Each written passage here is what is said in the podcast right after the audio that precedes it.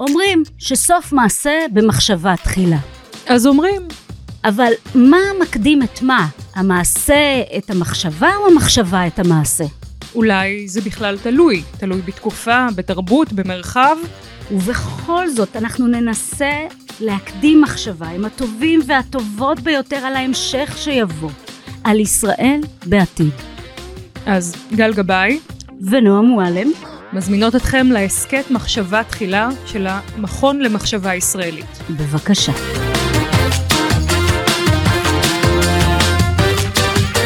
לימים באים אה, קשה למצוא מילים כדי לתאר את התחושות, את המתרחש, מתרחשים אה, אה, תהליכים טקטונים בתוך מדינתנו הקטנה, וכל מה שדיברנו אתמול נראה שייך בכלל לעולם אחר, העולם של לפני השבעה אה, בחודש 2023. אז אנחנו נלך ישר להצגה של האורח שלנו, פרופסור מוחמד וואטד, שהוא דיקן בית הספר למשפטים בצפת, וחוקר בכיר במכון למחשבה הישראלית, המכון אה, שאנחנו חלק ממנו, שההסכת הזה הוא חלק ממנו, וגם במכון למחקרי ביטחון לאומי, עמית מחקר במכון למדיניות נגד טרור באוניברסיטת רייכמן. ואנחנו מאוד שמחים שהצטרפת אלינו אה, למכון, ובוודאי לשיחה הזו. אולי תעזור לנו להבין משהו בתוך המציאות הכל כך מורכבת, קודם כל בתוך ישראל. כערבי ישראלי שחי ונושם בתוך ישראל, בתוך, אה, בתוך החוויה הבלתי נתפסת של עם שמסוכסך עם מדינתו. הימים קשים. לצערי, היינו צריכים כנראה, במרכאות או בלי מרכאות, אירוע טרגי, טרגי מאוד, זוועתי, במידה אה, רבה, כדי שנלמד כולנו, אה, ערבים כיהודים כאחד, אפילו בתוך החברה הערבית, אה, בני דתות שונות, בני עדות שונות, אבל גם בתוך החברה היהודית, הקבוצות השונות, הקבוצות הפוליטיות השונות, העדות השונות, שכולנו ישראלים. זו הפעם הראשונה, כמדומני, עד כמה שאני חוקר את ההיסטוריה של מדינת ישראל, שבה כולנו חשים, ממש כל אזרחי המדינה, שכולנו במלחמה. אה, אני לא זוכר, בימיי, אה, גינוי מקיר אל קיר. אה, בלי אפילו חצי מילה של ניסיון להצדיק, או בלי מילה של אבל, הן לאירוע עצמו כאירוע טרור רחב ממדים, אבל גם לאכזריות שבה האירוע הזה קרה. הייתה בי שמחה מסוימת, כמובן טבולה בעצב רב אה, ביחס למציאות, אבל שמחה שראינו מנהיגים פוליטיים שמתעלים לגודל השעה. ראינו? אה, כן, כן. אני לא ראיתי אותם. מנסור עבאס יצא, דיבר גם בעברית mm. וגם בערבית. איימן עודה דיבר גם בעברית וגם בערבית. לא רק שהדפו בהינף יד את הקריאה אה, של ארגון חמאס, ארגון הטרור חמאס, אה, שניסה אה, ככה לבקש מהאזרחים הערבים של מדינת ישראל לחבור לפשעים הזוועתיים שהם מבצעים, אלא גם גינוי לאירוע הזה, וגם תיאור מפורש של חוסר המוסריות, של האכזריות של, של הדברים שקרו. הדברים גם באו לידי ביטוי ברמה היותר מקומית. אני כמי שפוחש ושוחה ברשתות החברתיות ועוקב אחרי הדברים, מנהיגים פוליטיים מקומיים, בכפרים, בערים, פעילים כן. ציבוריים, דיברו ממש לא להיגרר לפרובוקציות, להבין את גודל השעה, להבין את המצוקה האדירה שבה מדינת ישראל נמצאת, כל מדינת ישראל, ערבים ויהודים. צריך גם לזכור שאזרחים ערבים של מדינת ישראל נהרגו באירוע הזה, בין אם בגלל שהם נמנים עם כוחות הביטחון, משטרה, צבא וכיוצא בזה. אנחנו עדיין לא יודעים אם יש כאלה שנטבחו באירוע הזה. אני יודע בוודאות שאזרחים ערבים היו במסיבת הטבע. יש אנשים שניצלו ודיווחו ברשתות החברתיות על מה שהם חוו וראו שם. אנחנו עדיין אין לנו את כל המידע מי כן נהרג ומי לא נהרג.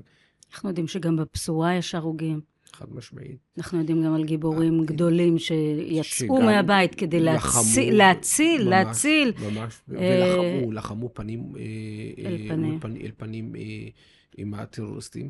האזעקות, אגב, אזעקות הצפירה, הן חולשות גם על היישובים הערבים במדינת ישראל. בסופו של דבר, המרחב מאלץ. את כולנו להבין שאנחנו אחראים ושותפי גורל.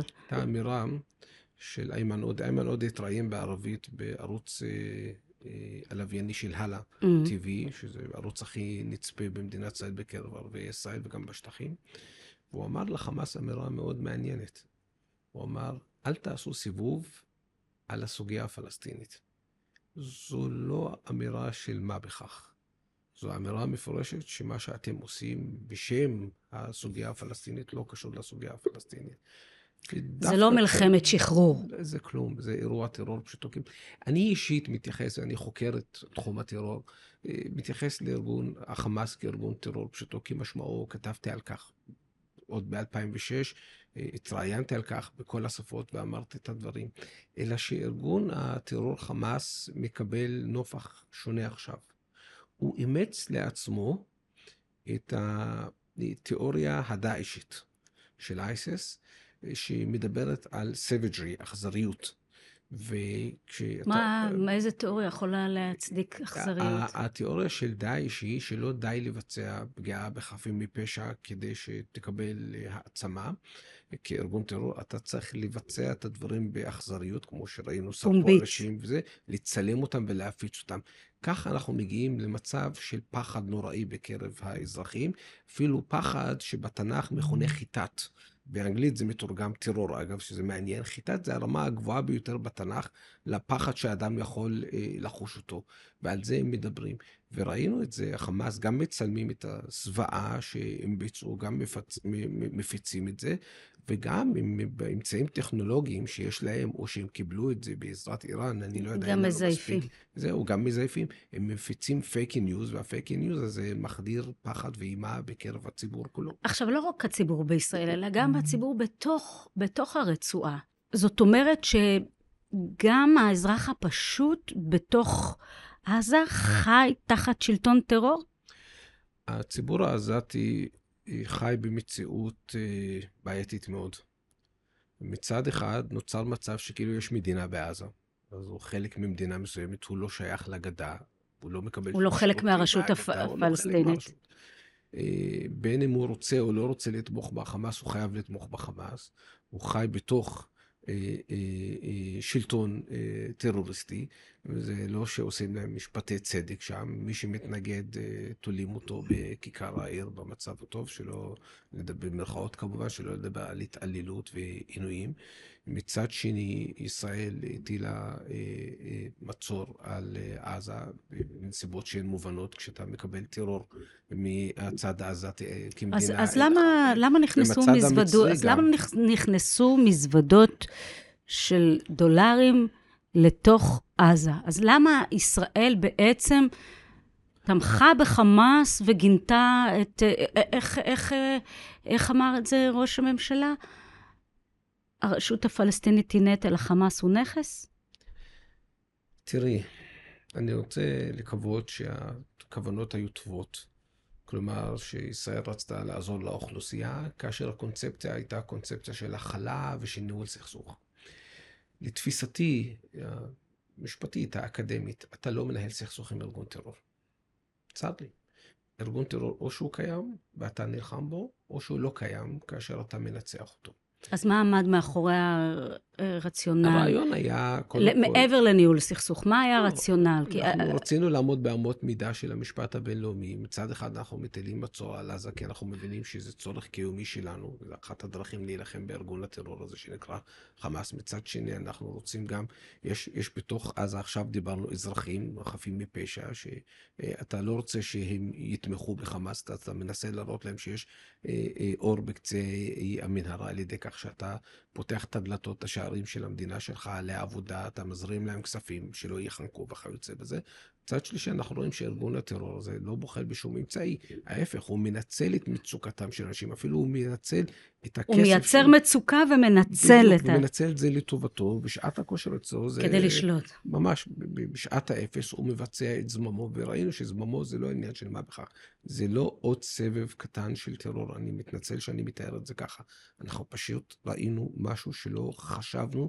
שזה יקרה, בטוח שלא בממדים האלה, ויש לי תחושה, אני כאקדמאי לא אמור לדבר על תחושות, אבל יש לי תחושה שהוא בעצמו מופתע מעצמו. חמאס כארגון מופתע. מסדר גודל האכזרית. כן, לפי המידע שקיבלנו, אחד הטרוריסטים שכן נתפסו בחקירה שלו דיבר, כך שהוא הופתע שהם לא, לא פגשו... לא, הוא הופתע שהוא לא נבלם. שלא מצאו צבא. אה, אה, מולם. עכשיו, אני, להבנתי, ארגון החמאס... שזה, שזה חלק, חלק מהסיפור הזה, זה ההיעדר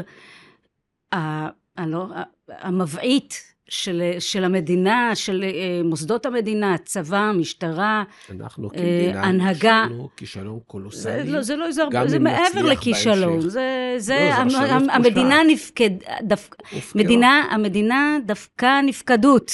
זה דווקא כן. נפקדות לאזרחים האלה. אבל בואו אנחנו רגע נשאיר את, ה, את הנושא הזה שמדובר בו רבות. אה, בכלי התקשורת. דווקא אני רוצה... זו סוגיה ל... שצריכה להידון בהמשך. אני הייתי מאוד רוצה באמצעותך, בעזרתך להבין למה, למה ארגון טרור בסדר גודל דאעש צמח בעזה ולא בגדה, הרי גם בגדה חיים תחת הכיבוש הישראלי. לא רק בעזה חיים תחת הכיבוש הישראלי. הסיפור בגדה שונה. נרצה או לא נרצה, נאהב או פחות נאהב או לא נאהב את אבו מאזן ואת הרשות, יהיה לנו טענות כלפיהם או לא יהיה לנו טענות כלפיהם. יש מסגרת כלשהי שגם ישראל וגם הרשות שומרת עליה, וזה הנושא של התיאום הביטחוני. אם אנחנו מדברים על הביטוי ביטחון לאומי, לפלסטינים ברשות, הם מבינים שזה הביטחון הלאומי שלהם במובן הכי צר, אם תרצה אפילו במובן הכי רחב של המילה, שלא יהיו פיגועים משם, אה, שיהיה תיאום ביטחוני עם ישראל. הרשות מתנהלת בתוך המרחב הזה של הגדה המערבית כמדינה לכל דבר ועניין. אגב, קחי למשל דוגמה אנקדוטלית, לא קשורה לענייננו, אבל חשובה, עניין הלוחמה בפשיעה המאורגנת שם. האחוזים שם מגיעים לאפסים, לעומת מה שיש אצלנו, למשל במדינת ישראל. הם משתמשים ביד של ברזל בכל מה שקשור לחוק אה, וסדר, וכמובן, הקו האדום זה הקו שנוגע לביטחון הלאומי, לתיאום הביטחוני עם, עם מדינת ישראל. אסור להשלים עם מצב שחמאס, אגב, שימי לב שארגון הטרור חמאס, אחד היתרונות שיש לו ושאין להרבה ארגוני טרור בעולם, זה השליטה על קרקע. האחים המוסלמים במצרים כמעט היה להם הישג כזה כשעלו לשלטון, אבל הם היו חכמים במרכאות כפולות ומכופלות מספיק כדי לאבד את היתרון הזה חיש מהר, בעזרת אל-סיסי והמהפכה הצבאית שהוא עשה שם. אבל פה הם ממשיכים לשלוט במרחב הזה של מה עזה. מה דגר בעזה? מה דגר בעזה שלא אפשר לה לצמוח אה, כמו ברשות, לכדי אה, ישות תפקודית אוטונומית? יש לנו מידה מסוימת של אה, אחריות. מצד אחד היה לנו כוונות טובות לסגת מעזה, כי אנחנו לא רוצים להמשיך לשלוט בעזה. גם הבנו שמבחינה ביטחונית אה, עדיף לנו להיות בבית ולא, ולא בעזה, ואז להתגונן כל אימה שצריך. אבל גם לא יצרנו את התנאים, הואיל ואנחנו די שולטים בצורה כזו או אחרת גם ברשות וגם במרחב של הגדה המערבית, לא יצרנו את התנאים כדי שהרשות הפלסטינית תשלוט בעזה. בעצם נסוגנו מהשטח ואמרנו, תסתדרו. תסתדרו, באותה תקופה היה ברור מאליו, מובן מאליו, כמעט באופן טבעי, שחמאס ישלוט. למה? הרשות הפלסטינית היא רשות מושחתת, לי על כך שאין אה, עוררין. אה, החמאס בא ופרט על מיתרי הרגש הדתי, הרגש ההתנדבותי, הרגש הסולידרי, ואמר, אנחנו הטהורים, אנחנו הזכים, אנחנו אלה שניתן לכם, נביא לכם כסף בעזרת צדקות וכיוצא בזה, ובמידה מסוימת הוא ניצח בבחירות. כלומר, אם נדבר בלשון ליברלית, דמוקרטית מערבית, במידה מסוימת באמת ובתמים הוא ניצח בבחירות. אלא שיום למחרת, וזה הרעיון שלהם, once ניצחנו בבחירות, always ניצחנו בבחירות. הרי לא יהיה בחירות שוב תחת שלטון החמאס. אבל גם אז הראו להם את, את, את, את, את שני הזאב.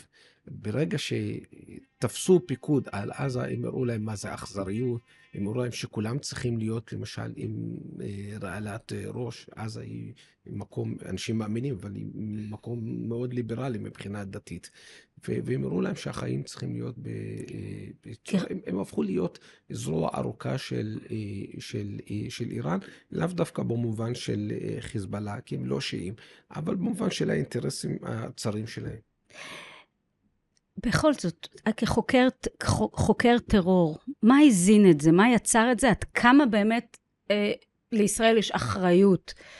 עד כמה הסגר עצמו הוא שאפשר את לא, ה... אני, אני לא בטוח, אני צריך להיות כן עם עצמי אה, כחוקר. אי אפשר לתלות הכל ב, ב, בסגר. ברור שסגר חונק, וברור שסגר עלול ליצור אה, תוצאות אה, קשות. גם ומוטיבציות. כן, ומוטיבציות. גם בישראל לקחו את זה בחשבון, והראיה לכך שכן אה, הכניסו עובדים מעזה לישראל, כן הכניסו כסף, כן הכניסו אוכל, כן הכניסו מלט. הבעיה היא לא רק ישראל. אני חושב שחמאס הוא לא בעיה של ישראל בלבד.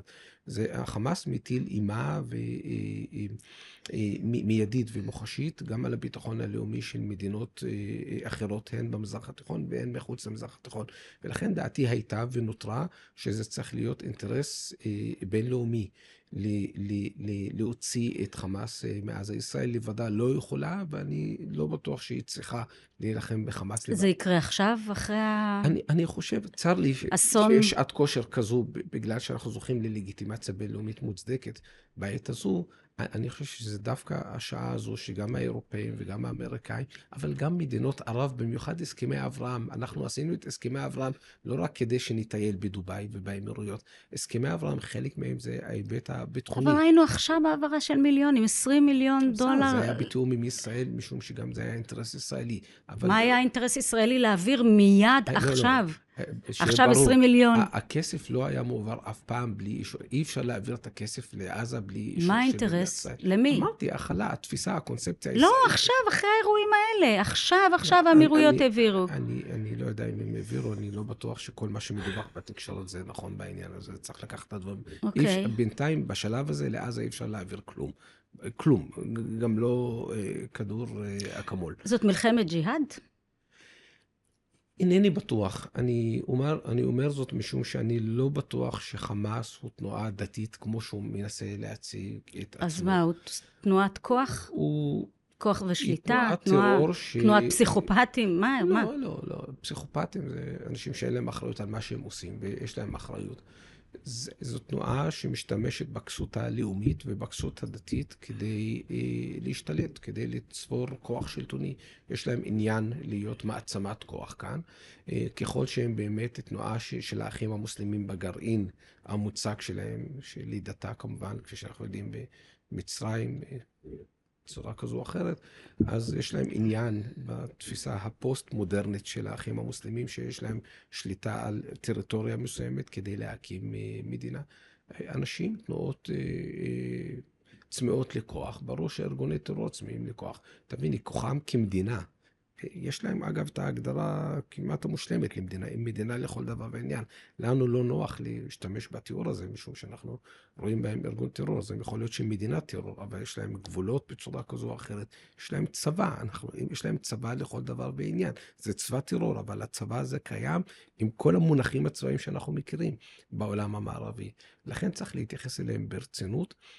הם היו יותר, אני מרגיש לא נוח להגיד זאת, אבל הם היו יותר חכמים מאיתנו במובן זה שהם לא נשבו לקונספציה אחת, אלא פעלו בכמה קונספציות. קונספציה אחת זה הדיאלוג הישיר או הלא ישיר עם ישראל. במילים אחרות, אה, תחמנו. זה, אין לי מילה אחרת. בואו נחזור רגע עכשיו אה, כן. לתוך ישראל. נחזור לתוך ישראל כדי להבין למה הפעם זה אחר? בגלל מידת האכזריות? בגלל שגם ערבים ישראלים נפגעו?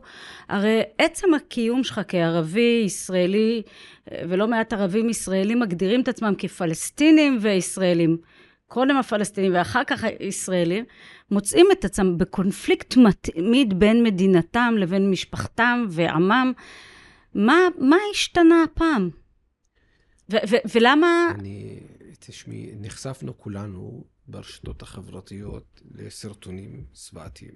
אז זה, זה, אז הזוועה, זה בני- מה שעשה ההבדל? קודם כל אנחנו בני אדם, אף אחד לא רוצה להיות מיוחס, לא בסולידריות ואפילו Mm. לא בסימפתיה, וכמובן שלא באמפתיה, למעשים אכזריים, מעשים בלתי אנושיים. אי אפשר. את לא רואה, אני, ברשתות החברתיות בערבית, אנשים כותבים, אזרחים ערבים כותבים סוג של אה, אה, שירה, אה, הגיגים, בערבית ובעברית. זה, זה משהו שלא קרה. אני בן 43, הייתי במדינה בסבבים שונים, לא ראיתי את זה אף פעם. תמיד התמונה, התמונה הייתה, את יודעת מה יותר מזה?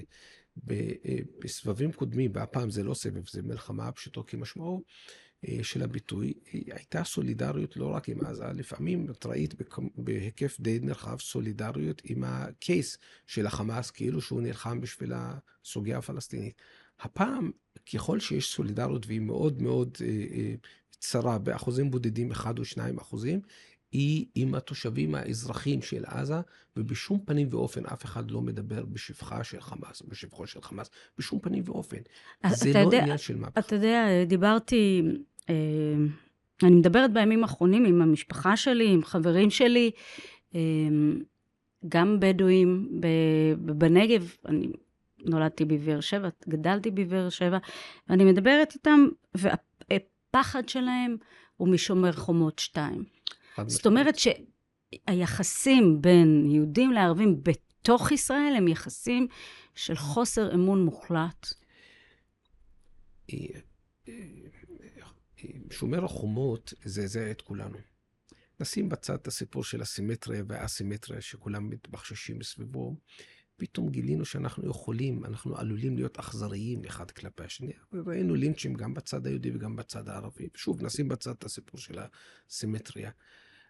המיינסטרים הישראלי, ערבים ויהודים, לא רוצים להיות שם. הם לא רוצים להיות שם. אבל ראינו כמה זה... המיינסטרים הערבי-ישראלי. כן, כן, אמרתי, ערבים ויהודים. הם לא רוצים להיות שם, ולכן הם יותר נזהרים.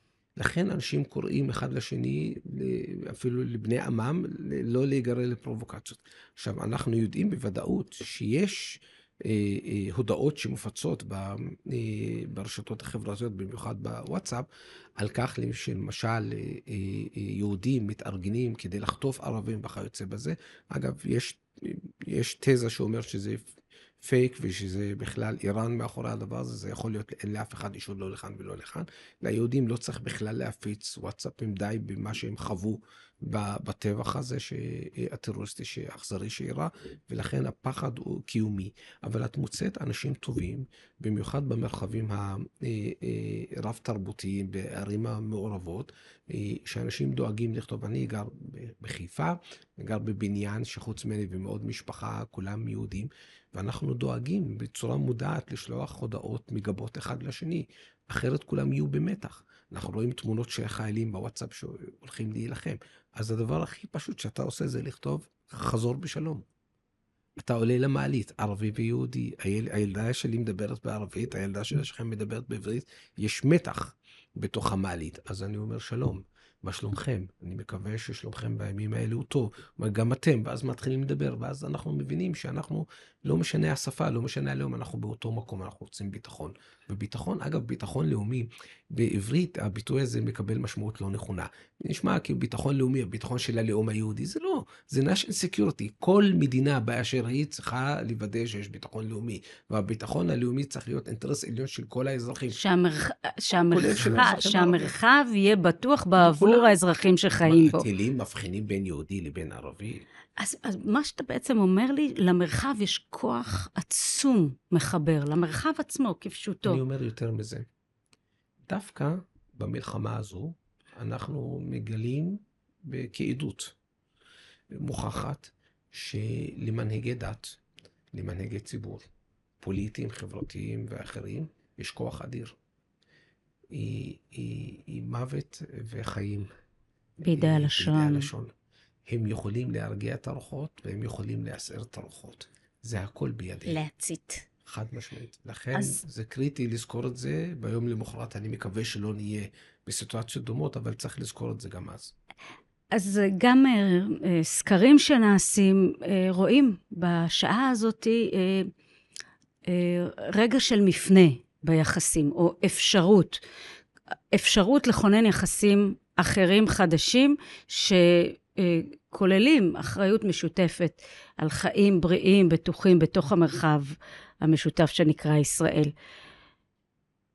אני אה, מסתכלת על הרגע הזה, כמו שהוא רגע לכונן יחסים מקרבים, הוא גם רגע שיכול לעשות את ההפך. אני רוצה לקוות. הצרה... מה צריך לקרות כדי שזה ייטה לכיוון, לכיוון המיטיב ולא המפריד? יום למחרת, ככל שאפשר לדבר על יום למחרת בשלב הזה, אנחנו צריכים לזכור את הרגעים האלה ולמנף אותם, לתת להם מסגרת מוסדית כלשהי. הצרה היא שמנהיגים פוליטיים, בדרך כלל יום למחרת, דואגים לכיסאות שלהם ולהון הפוליטי שהם רוצים להרוויח. אנחנו ראינו את זה, ובצער רב אני אומר את זה, סביב הסוגיה של הקמת ממשלת חירום לאומית. במקום שזה יקרה תוך 24 שעות, זה היה אמור לקרות תוך 24 שעות, לקח לסיפור הזה 4-5 ימים. למה? כי אנשים חושבים על היום למחרת ואיזה כוח פוליטי יהיה לי. לא, כי אנשים לא מפנימים את זה, שהיום למחרת לא יהיה דומה ליום האתמול. אנחנו גם נמצאים בעידן... מה שהיה לא, לא, לא מה שיהיה. לא, לא, נכון. אין, אין לא, מציאות. ישראל של אחרי שבעה באוקטובר היא לא ישראל שלפני לא. שבעה באוקטובר, כמו שישראל לפני יום כיפור היא לא ישראל שאחרי יום כיפור. ההשוואה היא, היא מתחייבת, נדמה לי. אה, במיוחד ישראל במאה ה-21, המעצמה נחלה תבוסה קשה מאוד, קשה מנשוא, אבל, אבל הפעם זו תבוסה שכולנו שותפים לה, אה, ערבים ויהודים כאחד. אבל אני מקווה מאוד שביום למחרת אנשים יתעשתו ויזכרו שיש ביטוי שנקרא אחריות. אני, אנחנו יודעים שבמאה ה-20, לא כל שכן במאה ה-21, הביטוי אחריות כבר... בעולם של הריאליטי, טבעי, הביטוי הזה, אחריות לא קיים. למשל, עד היום לא שמענו אף לא מנהיג אחד, לא ראש, לא ראש הממשלה ולא שרים, או בעלי תפקידים בכירים בצבא שעמד מול הטלוויזיה ואמר, אני לוקח אחריות על האסון שקרה. הביטוי אחריות... נכשלתי. לא, את לא שומעת אותו. לא נדבר על זה, נדבר על זה. אפילו שמענו אנשים שבצורה מאוד מגוחכת ניסו לנצל. יש ספורט לאומי של כדרור. ולהגיד שהמפגינים נגד המהפכה השלטונית הם האחראים לדבר הזה, התקשורת אחראית לדבר הזה. אני רואה בקבוצות הוואטסאפ עד כמה בעצם ההתארגנויות של המחאה מהוות עכשיו את התשתית ההתנדבותית שמחליפה את מוסדות המדינה שכשלו. אני אגיד לך יותר מזה. מדינה מוקמת כדי לספק ביטחון, קודם כל מורלי, לאזרחים שלה, אחר כך כמובן צבאי וכיוצא בזה.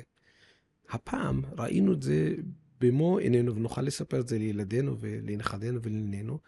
העם הוא זה שיצר את המורל הזה. נכון. העם שקם, הוא ממש קם לתחייה מחדש, לקח אחריות, לקח פיקוד, וראית, יוזמות אישיות. וראית שזה יוזמות בעיקר של אנשים כסופי שיער. נכון. גם באולפנים נכון. אתה רואה אנשים כסופי שיער, אתה רואה גם אנשים כבר שמזמן לא עושים מילואים, לבשו מדים, ירדו לשטח, פשוט ראו שאין צבא, הסתכלו ימינה ו... ו-, ו- ושמאל אמרו, אין ברירה, אני אהיה... מילאו את הוואקום. בדיוק. אני, אנחנו נהיה המבוגר האחראי, ו- וירדו למלא את הוואקום הזה. מה, מה זה, איך, איך כש, כשערביי ישראל רואים את ההיעדר הזה, את ההפקרה האיומה הבלתי נתפסת הזאת בעוטף עזה, מה ערבי ישראלי אומר לעצמו לגבי היחסים שלו עם מדינתו, ולגבי... אה, האם נופל האסימון שבעצם... מדינת ישראל, זה לא המדינה, תמיד יש את הקונספט הזה שמדינת ישראל טובה ליהודים, לא טובה לערבים. האם זה משנה את הקונספציה הזאת? האם זה מחלק שונה את ה... נצטרך זמן אה, כדי לדעת, אבל אחד הדברים המעניינים שאני שומע בימים האחרונים, אה, וזה מתחבר לדברים שאני שומע בשנה האחרונה אה, בהקשר של הפשיעה הגואה בחברה הערבית, אנשים נמאס להם לחיות פה, חושבים שבמרחב הציבורי הערבי זה לא בטוח, והמדינה מפקירה אותם, ולכן הם רוצים אה, לרדת מהארץ.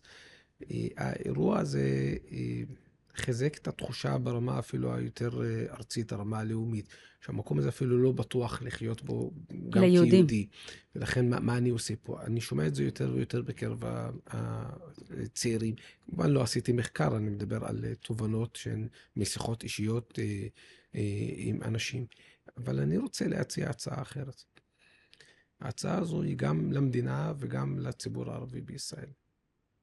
אחת הסוגיות שהן, אה, שיש, שנמצאות בקונצנזוס בין ההנהגה של המדינה לבין הציבור הערבי, זה סוגיית השירות בצה"ל.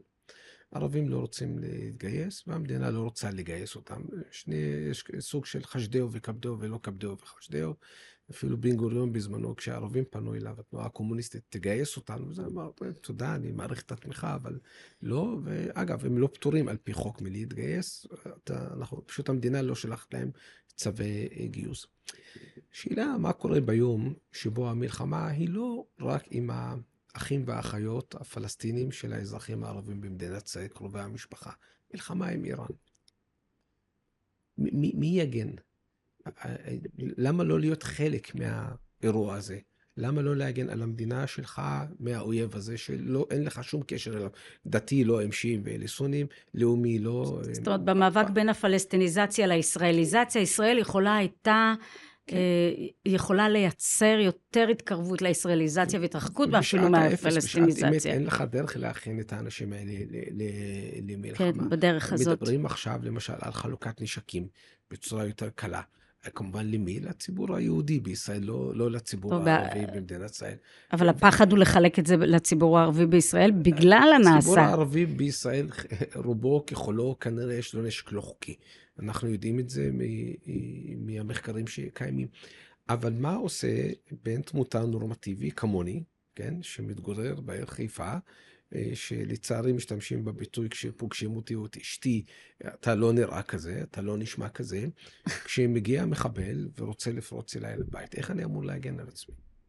זו סוגיה, מישהו חשב על זה, מישהו מעלה בדעתו לבחון, שלא, לא לדבר על האזרחים הערבים כמקשה אחת, לבחון את הדברים, לבדוק מאנשים נורמטיביים לעומת אנשים לא נורמטיביים וכיוצא בזה.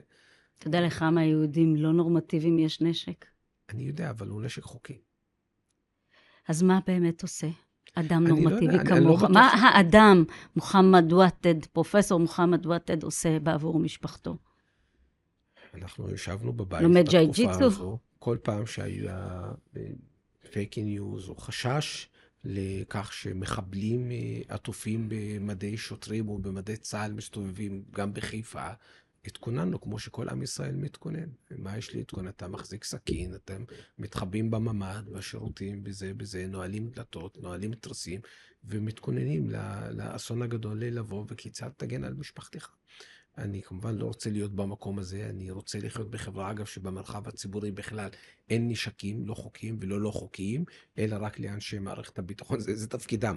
בשביל זה הם נמצאים, בשביל זה יש תקציב למדינה, הם אלה שאמורים להגן עלינו. אני לא רוצה לראות מצב שאזרחים מגינים על, אה, על אזרחים, אבל לצערי ראינו גם, לא רק בשומר, חומ, בשומר החומות, אלא, אלא במיוחד כאן, ראינו שדווקא האזרחים הם אלה שהתעשתו לפני המדינה.